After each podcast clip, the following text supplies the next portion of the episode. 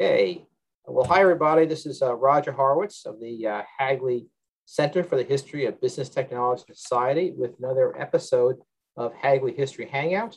Uh, this series is a podcast series in the Hagley Library in which we interview authors and researchers who have been supported or assisted in some way by uh, our, our collections, by our funding, and all that. Um, and today we're really happy to have with us Marcia Chatelain, uh, who's professor of history and African American studies at Georgetown University.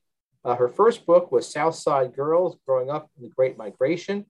But most recently, and the topic today, is her book Franchise The Golden Arches in Black America. Uh, now, this book uh, won the Hagley Prize for the best book in business history in 2021. Um, I'm on the prize committee, so I read the book then and thought this is really outstanding. And I'm glad the rest of the committee agreed with me. Um, it also was won the Pulitzer Prize for history. Hmm, we like that too. Um, but we got we came first, so you know we're glad to see that our. I'm glad to see that we awarded the prize because, of course, this is an important book in business history. Um, it uh, really uh, one of the breakthrough books, I think, in documenting the connections between business and racial capitalism in this country. Really a terrific story. So, Marcia, thank you for taking the time to join us to talk with us about your book. It's a real pleasure. And thank you for the tremendous honor. Um, I've been familiar with uh, the Business History Conference and the Hagley Prize for a very long time. And so it was really, really a tremendous honor to receive it. Well, thank you for that. So let me start off by asking you a really big question. Um, tell us why you wrote this book. What questions or questions you wanted to address? And by this, I don't mean the inspiration, the moment, uh, something happened. I'm thinking about what was it that kept you going? A book is a big, big project. So, what kept you going? What, why did you do this? What are you trying to answer in this book?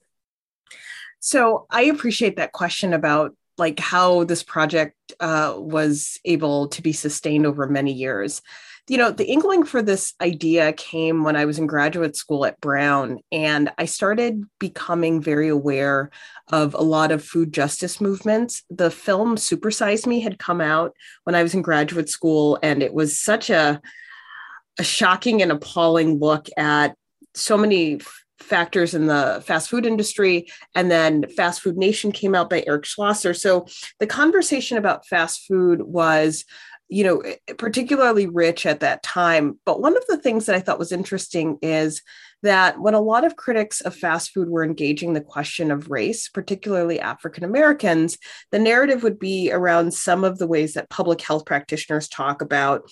Uh, nutritional deficiencies and dietary choices and you know health co- outcomes and overconsumption of fast food but i think the historian in me always wondered well how did exactly did that happen?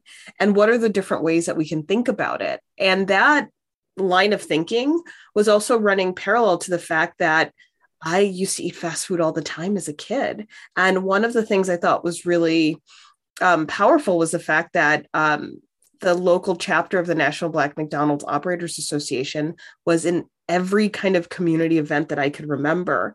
And I talk about in the book, you know, the first time that I was really engaged with African American history in a serious way was because I was on a quiz bowl show that Black McDonald's operators paid for the prizes. And so I was trying to think about the different ways that fast food operates in Black communities, besides being a purveyor of food and a creator of culture, as well as the ways that it you know bumps up against an important historical moment um, after the assassination of Martin Luther King Jr. So to let me ask you to expand on that. So were there some particular narratives or arguments that you wanted to challenge in the course of writing this book? I think I wanted to um, disabuse people of the notion that there is like some type of natural affinity between black people and fast food that um, consumer choices have to be carefully cultivated and manipulated and that the questions that i think public health and the questions that the food justice movement at that time were asking um, i think were insufficient to really get to the heart of the issue of fast food in uh, black communities because i think people um, often approached it as if people knew more about nutrition, if people knew better, they would make different food choices. But from my perspective, if we understand the history and if we understand the ways that McDonald's has ingratiated itself into Black communities, um, on all of these different cultural, social, economic, and political levels, then perhaps we will think differently about what the source of the problem is. You remind me of the uh, opening section in uh, The Omnivore's Dilemma by Michael Pollan, where he talks about how good McDonald's French fries are. Absolutely. And then, and, then, and then proceeds to, of course, lambaste the, the, you know, the system there. And I always wonder, well, maybe you should go back to those nice tasting French fries and, and think a bit more about, uh, about that part of the story. Um, well, let me ask you to develop a point that you alluded to that you yourself, admittedly, uh, ate McDonald's, and I will admit that you know my kids like McDonald's too, and uh, over other kind of fast food. It's part of that. It's part of that. And that's always been an issue when I've engaged with the food justice movement because I write about food history myself. So let's get into it. Why did McDee's become so popular in the African American community? How did that How did that take place? Well, it was this kind of perfect storm after 68. Um, Martin Luther King Jr.'s assassination was both shocking as well as inspiring a lot of questions about kind of what's the direction of Black freedom struggles. And at the point where this is unfolding in the late 1960s, there's also a lot of questions about whether the legislation of the past, you know, 15 years, if they were really making a difference in people's lives.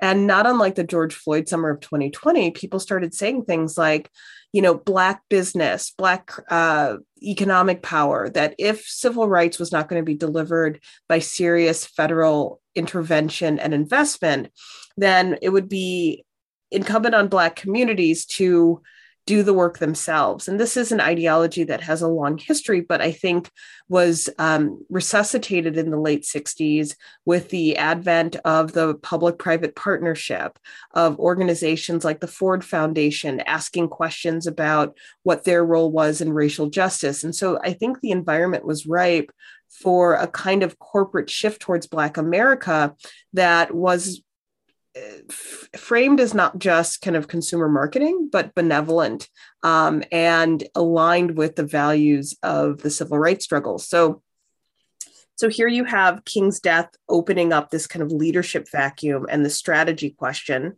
You have Richard Nixon supporting Black capitalism, meaning the investment of Black communities um, in order to ensure that there isn't a real challenge to the questions of segregation. And you have a lot of people who are exhausted, who have been involved in struggle for decades, who say, you know, maybe it is business. Maybe if we earn our way out of these problems um, that racism cause, maybe we can find some relief. And you also have a demographic shift that's happening in a lot of urban communities. You know, we talk about white flight in terms of the housing market, but we lose sight of the business white flight that also happens throughout the 50s and 60s, where white owned businesses no longer want to be in the urban core, where they can be targets um, in uprisings, where there's questions about, you know, profiteering and exploitation. So you have the exit of business capital and this void, and McDonald's is a smart company. They see the potential in it, and it can all be done under the cover that it is socially progressive and that it's in line with uh, King's dream uh, for America. Well, early on, you show that some, some of the early civil rights protests, you know, this is, we're talking early 60s, were efforts to uh, open McDonald's franchises to African American consumers. One of the things, oh, go ahead. You know, explain that. I mean, because when we think about the, the, these integration uh, protests, we think about Woolworths counters, which sounds much more benign and all that. And you don't usually read about, you know, we want our Big Macs as part of the as part of the civil rights movement. So, so how so how is it that even early on, before this moment you're describing, African Americans are demanding access to McDonald's food? This is the part of the research that I found so fascinating because I had an inkling that you know McDonald's enters into the franchise system in the mid 1950s when Ray Kroc moves it from Southern California to um, suburban Chicago. And so McDonald's is expanding, you know, pretty consistently throughout the country. And this question of segregation never really comes up in the McDonald's, you know, telling of history. And so when I discovered that McDonald's was a target in North Carolina after the February 1st, 1960 protests from the students at North Carolina A&T, when I saw that, you know, a McDonald's in Memphis is practicing segregation, it makes sense. These businesses are franchises and they are complying with local law or, you know, local custom as people said then and you know they are getting engaged in the in the practice of um, you know separate um, but equal in the various ways that you could do that in a drive-through whether it's separate windows whether it's rules that you know blacks have to order after all the whites have ordered and been served. And the thing that's so powerful in that research is that the student nonviolent coordinating committee organized against the mcdonald's in pine bluff arkansas for their segregated practices. And i thought to myself how has mcdonald's been written out of this story of desegregation?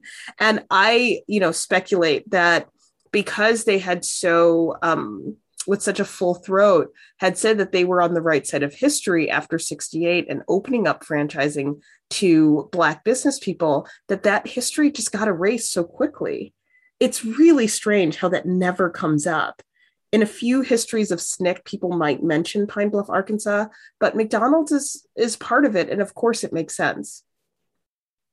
Well, it it uh, what's I think important in documenting that is that it's you know it's not some institution that rises above or somehow apart from the kind of racial terrain of Jim Crow, in which permeates American culture. You know, it still does, but certainly a bit more so. You know, you know back then. Uh, but still, African Americans want access to fast for, to this to this franchise, perhaps more as a racial justice, and because they're they're enamored of the food there. So you mentioned in your in your answer um, this shift that, okay, this is the first phase, demanding access to McDonald's as customers. Then there's a moment of demanding access to McDonald's as franchise operators, which is a big, huge shift. Um, this. Go ahead. Oh no! Please finish your question. Sorry. No, saying, saying, please explain. Please explain how this shift takes place. Yeah, you know, I think this is really such a fascinating question because it gets to the heart of the dilemma of buying black as a political strategy. What does that actually mean?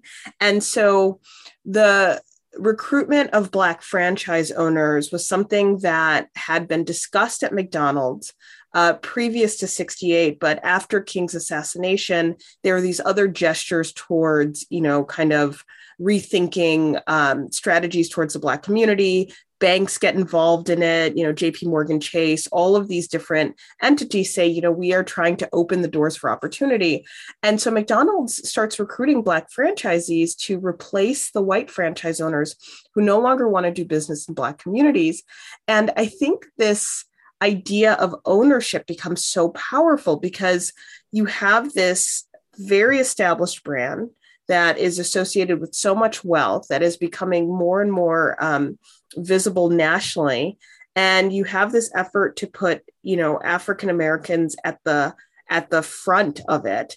And i think what happens is that the pressure that the business community broadly particularly small business is receiving from black communities in saying, you know, who should be making money in this community and how is also animating McDonald's decision to, you know, develop what they called the black store strategy or the urban store strategy to place stores, to place the franchisees in a position that um, kind of absolves them from that critique. And I think it's hard for us today to imagine, but, you know, there was a, for a significant period of time, the rules of McDonald's franchising was that if you were a franchise owner, you couldn't have another job and you had to be very present in the store. So, from the perspective of the 60s and the early 70s, you knew who your franchise owner was. This was usually a man who was a pillar of the community, who did a lot of philanthropy. And at some point, you know, you may meet him in the store. And so,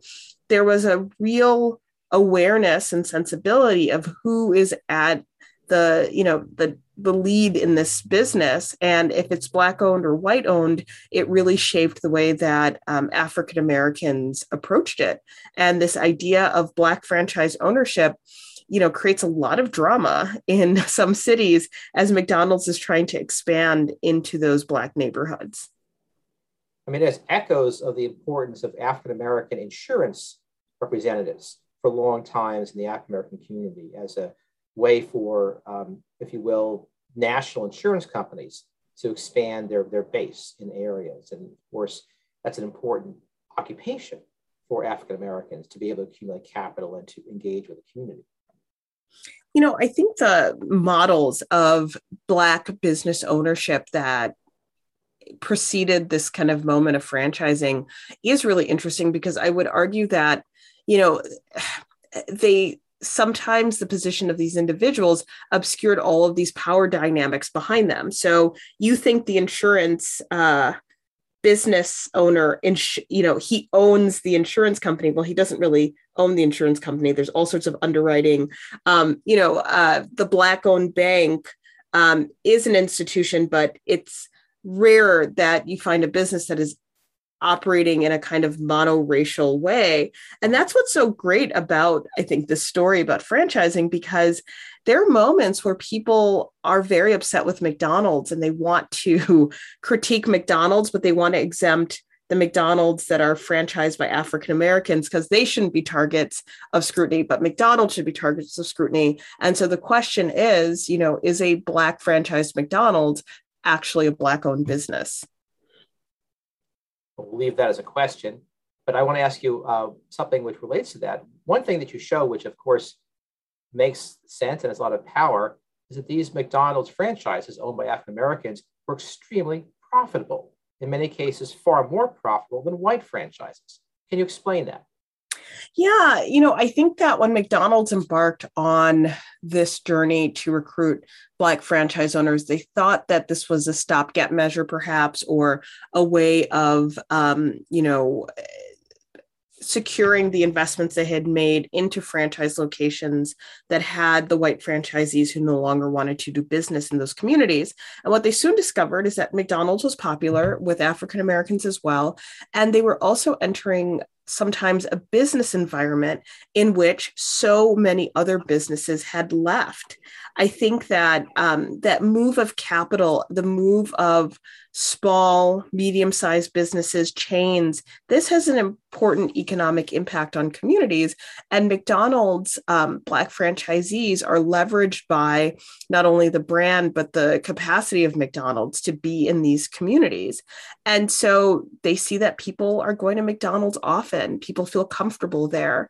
And when the Black owned stores are, you know, emerging in the 1970s during the oil embargo, they are really seeing um, important gains because they are more likely to be in communities where people are not driving to a McDonald's, unlike the suburbs. And, you know, I think that this moment during the oil crisis, McDonald's really sees what it has in these Black franchise stores and um, continues to make that commitment. The, you know, and this is a double-edged sword because I think for a lot of the early black franchisees, they would say that they were at an incredible disadvantage in the McDonald's system because they were confined to doing business in certain areas and the access to capital was still an issue that they faced. But they're working. McDonald's is learning there's money to be made in those, you know, in those areas there. So McDonald's supports marketing and marketing, of course, is the key to the brand and all that. And one thing that you show is how McDonald's learns, uh, or how McDonald's franchisees, perhaps that should be said differently, learn or engage in marketing to the African American community. Tell us some of those techniques. How do they learn? What do they start doing to expand, if you will, this beachhead um, African American consumers? This is probably the most fun part of the research project, um, looking at the old advertisements and commercials um, so the group that becomes the National Black McDonald's Operators Association appeals to McDonald's and says, look, we're making lots of money and you're not advertising in the places that our customers are tuning into. And so they try initially to just simply put black bottles into ads using the slogans that McDonald's had traditionally used. There's a, you know, almost apocryphal story about um, you deserve a break today being targeted towards black consumers and they are like this is not working for us. What what breaks do we get in the society? And so they um, enlist burrell communications to come in and design the culturally relevant ads. And you know black models and uh, black representations of the black family ad copy that uses slang in a very cringy way from our perspective today but um, you know pretty effective stuff. And then eventually as the television ads become more sophisticated you see more black entertainment eh, you see more black entertainers and athletes in these ads. But it's the peripheral work that i think is most fascinating because mcdonald's puts its stamp on um, very black cultural um, productions like gospel music tours. They are sponsoring a double dutch league. They're is a moment in the early 1980s that McDonald's is among a few corporations that's actively sponsoring the Martin Luther King Jr. holiday because even after its passage, it was not popular.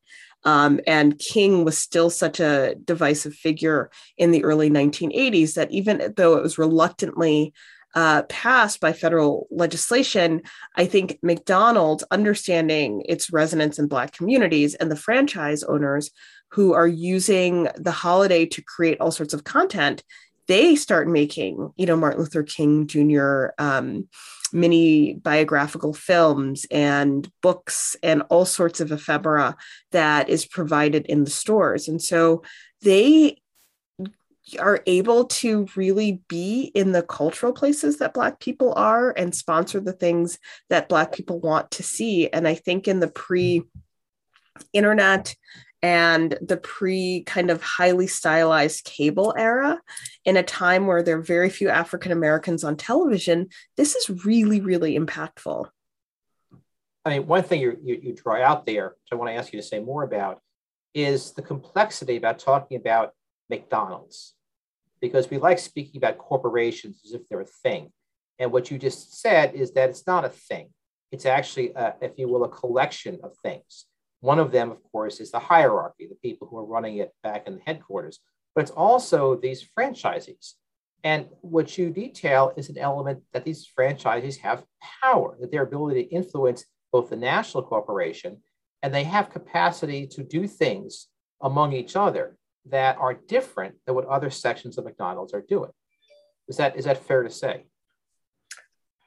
Yeah, I mean, I think that there's a sense that there needs to be um, some flexibility and dexterity when targeting communities. And I think that, you know, one of the things I hope I emphasize in the book, um, I think about this often um, in light of the time I spent on the road before COVID closed everything down with the book, is that we have to think about consumer politics um, as a reflection of a proximity to other types of um, belonging. That it isn't that we're just manipulated by ads and we buy stuff. We have a whole backstory that we bring to the stuff and marketing is effective because it recognizes that history and i say all of this is to say it is a very big deal for mcdonald's to open up on the south side of chicago in 1970 it is a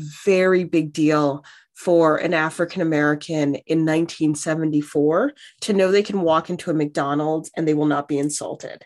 Um, if we think about the context in which this market experience is emerging in the lives of people who are not removed from the days where you go into the wrong um, diner and you may lose your life right? You stop at the re- the wrong gas station, and this may be the last time your family knows what happens to you. I mean, there is a layer of fear and anxiety that is about the consumer experience that McDonald's and their interventions is is aware of in a sense and they are you know they're finding an inroads into black communities by alleviating some of that stress and in the process it is a big deal to go to McDonald's, even if we think of it as just a quotidian part of our lives, if we think of it as not very special, it isn't the again, it isn't the food product. It's it's all of the layers um, that surround it that have been um,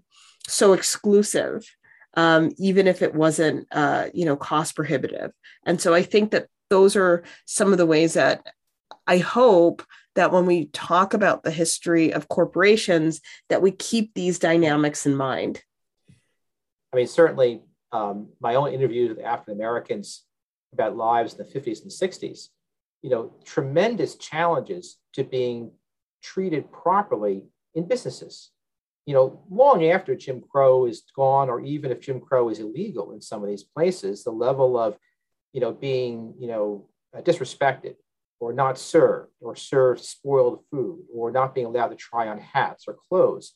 This is, this is pervasive through these communities in the 50s and even in the early 60s. And there's, there's a story to be written about the boycotts demanding access in many places north, uh, in the northern part of the US.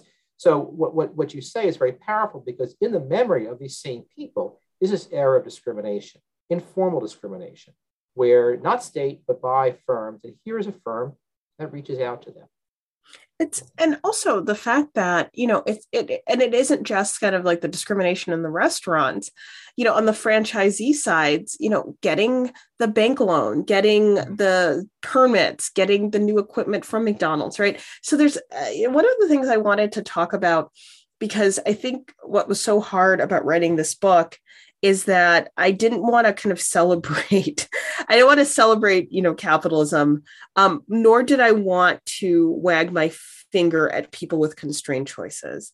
But I wanted to make it very clear that um, the source of our critique has to be informed by a recognition of the very narrow pathways to economic stability, the very narrow interpretations of what a community needs or doesn't need is what everyone is kind of working with during this time period. And so sometimes when people talk about McDonald's, they talk about it with a level of seriousness and gravitas that um, that we say, wow, that's a very intense take on McDonald's. And they're not talking about McDonald's itself. They're talking about a long history of exclusions mm-hmm. and they're talking about this thing that is so representative of all of the impulses both good and bad about america that they have access to. Absolutely. Well let me ask you about something you referred to early on which is this this whole dynamic you're describing is of course influenced by the federal government and by the state uh, in a very very big way. And you spent a lot of space in your book talking about the impact of federal policies uh, on this. Uh, can you explain that, how federal policies influenced McDonald's, but also it, you also show how it didn't help independent Black businesses in the same way. So I think explain some of that to us you know, I think that there's a myth. There's a series of myths about what the federal government is willing to do for people of color. And these are the myths that turn into when I was teaching at the University of Oklahoma, you know, every um, every time someone encountered uh, a Native American student, they assumed that they went to college for free and that no strings attached. Um, it's when people overstate the impact of affirmative action policies, right? Like there's always an overstatement. And when we think about um, the federal government's support of minority and what we call minority and women owned businesses, there is a sense that it's like, you know, all grants, you know, all kind of free access. And in this period of time, you know, when the federal government and again, entities like the Ford Foundation are saying, we want to support Black entrepreneurship. People said Black business ownership. I think that there was a sense that, oh, well, definitely federal monies were coming through, you know, the Urban League and um, the NAACP, and people are opening bookstores and they were opening small restaurants and grocery stores. And so, because of that assumption, there is this castigation. Well, why don't Black neighborhoods have you know long-standing businesses. Why isn't there this legacy of black business ownership if there was all of this opportunity? And you know people who were skeptical of black capitalism um, like uh, I think his name is Ted Cross, um, Ted Cross and others in the period of the 1960s, they say, like, if you take a look after what happens in Watts, California, all of these people swarmed in and said they were going to help, but no banks were actually, you know, financing or providing loans.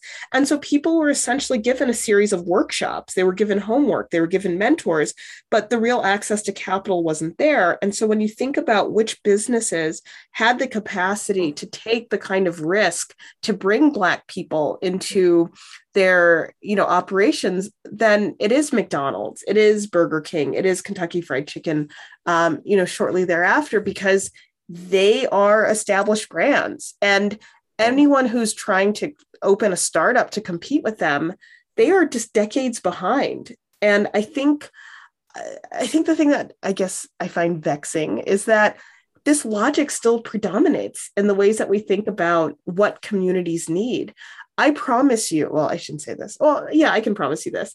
Most of the apps that people are designing now are not going to fundamentally lift people out of poverty. It just it doesn't work like that. And so we've substituted small business for coding and for tech and for startup and incubators and all of the bad ideas of the 1960s have been given life. Well, what you stress there is the importance of capital. That, you know, and capital is both financial and also intellectual property. And brands are a form of capital and they're recognized as such. They're, they're, they're an asset which helps the balance sheet of firms there. So one of your answers is that mcdonald's has capital both intellectual property capital of a brand. If you open this up there people know what they're going to get. You don't have to establish a product. The other also, yeah, go ahead Oh, they also have buying power. The supply chain is determined by McDonald's. The supply chain does, does not tell McDonald's how much potatoes are going to cost or how to get beef to the stores. McDonald's sets those terms. And so the idea that, you know, these businesses in the 60s, these startup uh, black owned businesses that have grants that have support from public private partnerships that they could enter the same space as a mcdonald's is you know is, is such a setup for failure. And what becomes the narrative is that well black people don't want to support black owned businesses. It's like no black owned businesses are not sustainable and they're not sustainable sustainable in the ways that um, the projection of what they were um, supposed to be. That's just impossible. I think what you also show is that there's some there's some businesses like mcdonald's that can also open the door to financing how does that work out? How does McDonald's help leverage money so that these franchisees can open the stores and meet the requirements to open these stores? Well, there were a few things that were happening uh, in the late 60s and early 1970s. McDonald's knew how to access um, the federal funds for minority owned businesses, and franchises were um, determined small businesses for those purposes. So they were able to tap into the Office of Minority um, Business Enterprise. The second thing is that McDonald's could tell the banks to start lending because if you look at that initial group of Black franchisees, a lot of them said that they had problems going to local banks and looking for loans in order to, um, you know, pay that initial franchise fee and for upkeep and operations, McDonald's could lend directly to those franchisees or they could forgive loans, they can forgive rents. McDonald's can um, take hits on its balance sheet. And McDonald's was one of, um, you know, was an early adopter of the model of purchasing the real estate in which their businesses were built. So they have this incredible real estate portfolio and they have the business and they have the brand. And so the capital is coming from a lot of different sources. And so if they want to discount franchise fees for African Americans, they can. And what they can then do is say to banks like the Hyde Park Bank in Chicago, you need to start lending to our guys. And they know who they are. And so it's this, you know, it, what do they say? The, the, um, the tail wagging the dog in many ways. And so those are the power dynamics of the structures that are obscured from i think a lot of the the public when they're trying to assess whether business development is a civil rights strategy.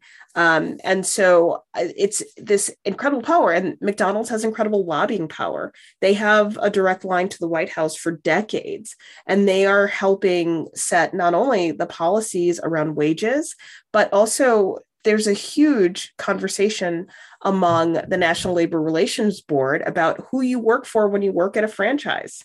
Do you work for McDonald's or do you work for the franchisee? And McDonald's love to loves to say these people are not our employees. That if they are sexually harassed, if they're harmed, if they're not making any money, if they need paid sick leave, that is up to the franchisee. I mean, this goes back to the point earlier about the profitability of these franchisees. You know, the African American franchisees. You can imagine some accountant or accounting people inside McDonald's without a whit of sympathy for the issues you have. Look at the numbers and say, well, it's worthwhile investing and, and supporting the startups in these areas because over the course of 10 years, we're going to get it all back. We're going to get the money and they need a little bit of help to get on their feet, but it's, it's a good investment for us to make those loans to forgive some costs at a certain point. And of course, that, yeah, go ahead, go ahead. And we own the land and we can take the store back. I mean, that's the other thing. Stores can be taken back and reassigned very easily. Um, and this is, you know, during COVID, there has been a lot of contention among franchisees of all colors.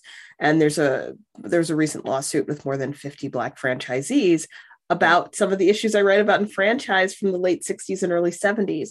Are they being redlined exclusively into Black communities? Do they have access to enough capital to sustain um, demands for um, modernization in the stores? You know, can they afford all day breakfast in terms of balancing out um, their costs? And these same questions come up about what does it mean to be disadvantaged in a system in which you become a millionaire at the same time?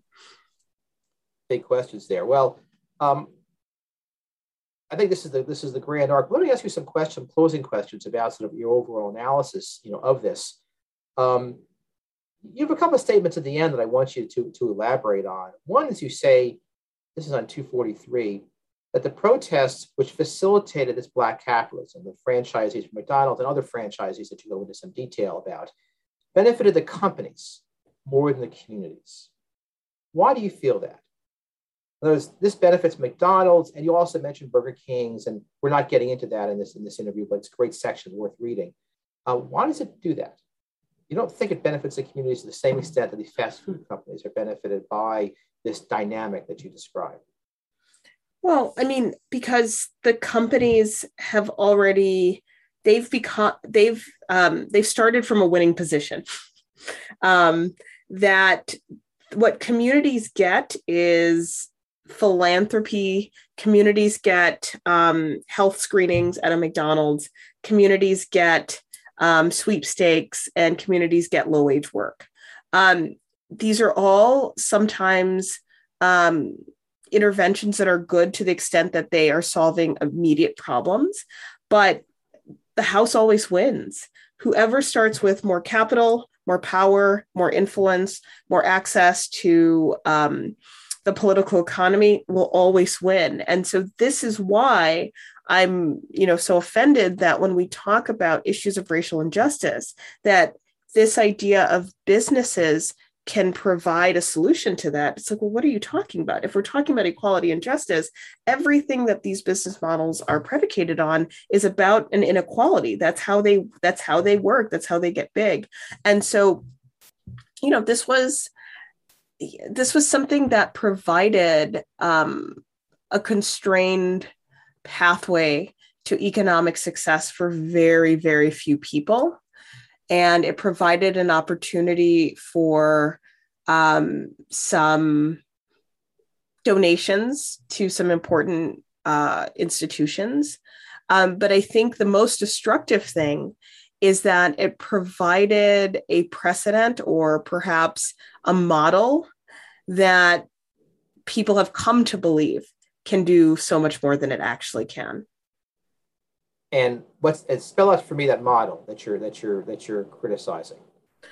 Um, that you saturate um, a community with or you saturate communities with a business. You um, concede some power to african americans in that business system and you say that this is a step forward. You say that this is moving closer to King's dream by suggesting that wealth trickles down. I mean, I think that the two things that I should have been more explicit in the book is that this is a form of trickle down economics that we don't mark as such because it's shrouded in this idea of um, Black empowerment and mm. Black achievement. And that the second thing was that um, so much of the scholarship about the 1970s, about Black capitalism, and this very uneasy period after 68 suggests that Black capitalism was an overall failure because people say, well, Soul City didn't happen. And all of these guys in Detroit who wanted to open a soap factory, that failed. But this is an example of Black capitalism being so successful that we don't mark it as such. Hmm. We don't see McDonald's expansion of Black community as proof of Black capitalism actually working within a context because all of these other kind of more dramatic, more funny, more easy to lampoon efforts did not get off the ground. Also, in a way, what you've done is you've taken a success story and said, well, imagine this succeeded more broadly. Where would we be? Mm. Is that fair to say? I think that I took a success story and I made it very uncomfortable um, because it was successful. Um, it doesn't necessarily mean it was good. Well, you have a wonderful line where you say that your narrative yields, I'm quoting here, 263, yields a story of troubling success. Is that what you're referring to? This is a success, but did I write that? I haven't yes, read the book in a while. yes, um, it is a troubling success because I, I, I I want everyone to feel very um, uncomfortable as they read how the story plays out. And I was, um, I had done a book event in February of 2020, um, and I was on a plane back to back home to Washington, and I just kind of got so emotional. I was like almost crying. I was so I think I was exhausted from the travel, but I think what I realized that I had written a book about people who had such enthusiasm and such excitement about what they could do, meaning the Black franchise community. Like this could be the thing that transforms it all. Because I think in 1968, even though, you know, there had been, uh, you know, uh, lots of critiques of capitalism that came out of the civil rights movement. And there was a lot there's a long black radical tradition of being skeptical of institutions. And in 1968 you get this opportunity you get to walk through the store that no one had any idea like what was on the other side. And that even your success is so um, fractured or truncated by the realities of the limits of that success of the things that you know you can't do and i think you know for myself as a as a person who's had a, who has a very successful academic um, career as a as a black academic. I mean, there was something about that that really kind of stung and felt very personal. Mm. Um, I've worked exceedingly hard at trying to be a good scholar. I've worked exceedingly hard at trying to be a good teacher. I've tried to, you know, I will show up on time and I will answer your email and I will do all of these things but to see that um, my students are still experiencing a lot of the things that I experienced as an undergraduate, to see the lack of diversity among my colleagues and the graduate student community, and all of these things, it's kind of like, wow, this was a lot of effort. Where did it necessarily get us? And I think that this is why we always have to push ourselves to ask different questions about what does success actually look like and what does it mean when it is, in fact, troubling. Well, that's a great answer. I, I think we should end the interview on that because that's a okay. wonderful summary. Um, I think one other reason I thought that your book was so good is that it, it ends with more questions. It doesn't. It does leave you uncomfortable. It does leave you wondering how to balance all these things. And I think those are the kind of books which which endure. Tell a story, but you know it will prompt a great uh, class conversation. I know that when I next teach my history of capitalism course, your book's going to be in it, and maybe I can get you to come in there and talk with some of the students. I would uh, love that about, about what it is there. So uh, this is um, uh, Marcia Chatelain. This is the book, Franchise, Golden Arches in Black America. I'm sure it's going to be out in paperback soon uh, because of its popularity. I have friends who've been posting that they've read it and all that. Um, it's a great accomplishment. Uh, it's a great interview, Marcia. I really appreciate you sitting here and, and listening to us. Thank you so much. It was a great conversation. All right. I'm just going to end the recording now. Okay.